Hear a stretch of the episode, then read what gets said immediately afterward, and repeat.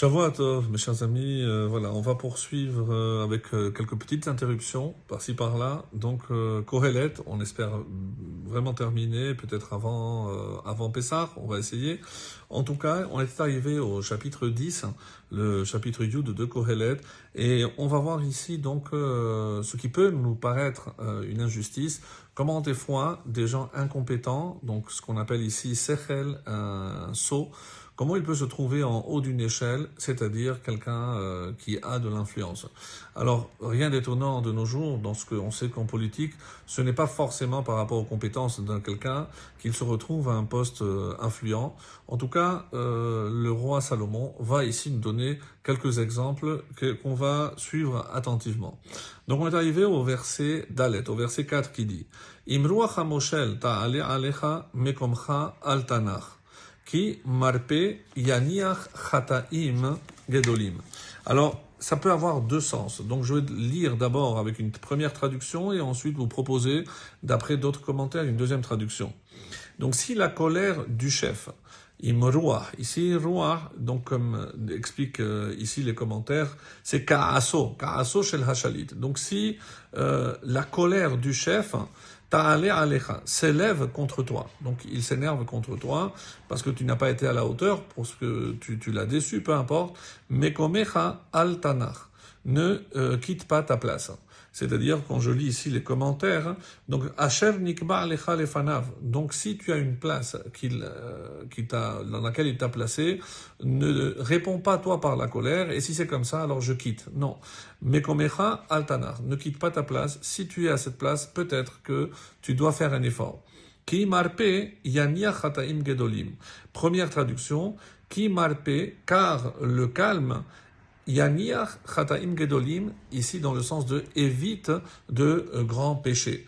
Donc on parle ici le calme. Le calme, c'est si toi tu écoutes comment il s'énerve contre toi, tu gardes ton calme et c'est comme ça que tu peux éviter de grandes fautes. Donc manquer de respect à ce souverain ou autre chose.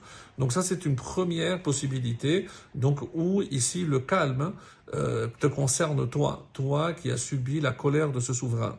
Et deuxième explication, qui marpe? Non, lorsque il se calmera, lorsque la colère de ce souverain passera, Yaniach Chataim Gedolim, il peut effacer de grandes fautes. C'est-à-dire, s'il te reproche maintenant d'avoir fauté ou d'avoir fait de grandes des erreurs, donc laisse passer la colère. Si tu tiens bon, eh ben lorsque il se calmera, eh ben Yaniach, il laissera de côté, il évitera donc dans le sens ici de il ne te tiendra pas rigueur des erreurs que tu as commises.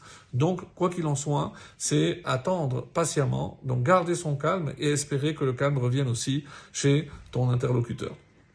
Ça c'est pour le verset 4. Et il donne un exemple dans le verset 5. Yeshara'a ra'iti shamesh sheyotza. Donc il y a un mal que j'ai vu sous le soleil, tachata shamesh, kishgaga, comme une erreur, hein, euh, sheyotza milifne qui proviendrait du souverain. Donc on veut dire ici que même un souverain peut évidemment se tromper. Ce n'est pas quelque chose d'étonnant. Et c'est comme ça qu'il va expliquer euh, dans le verset 6. Le verset 6 nous dit Nitan hasechel bameromim rabim va'ashirim bashevel yeshevu. Donc euh, la sottise Hasechel, ou le saut, ou la sottise, en fonction de Nitan Bamerobim Rabim. Donc, euh, elle est placée au plus haut sommet. C'est-à-dire comment, des fois on se pose la question, comment quelqu'un d'aussi euh, idiot euh, a pu se retrouver à une place tellement influente, tellement importante. Nitan Hasechel Bamerobim Rabim, donc la sottise a été placée au plus haut sommet. Va'ashirim Bashefel Yeshevu et des riches restent Bachefel dans la bassesse.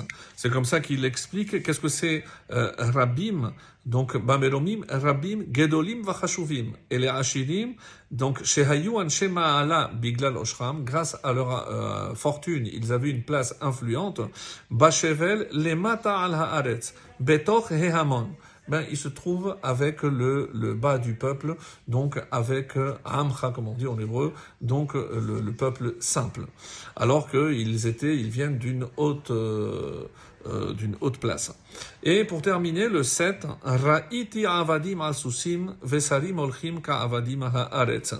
Et il continue, j'ai vu des esclaves sur des chevaux, vesarim, ici dans le sens des princes, holchim ka avadim et des princes marchant à terre comme des esclaves.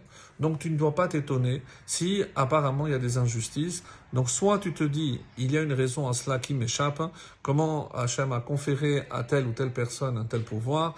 Donc c'est des fois des épreuves, on a vu, et on est à quelques jours de Purim, comment Purim, euh, à Purim, Haman a atteint un très, un très haut niveau, une très haute place, et comment, le moment venu, il a été déchu et s'est retrouvé en bas de l'échelle comme euh, nous connaissons la fin de l'histoire de Purim.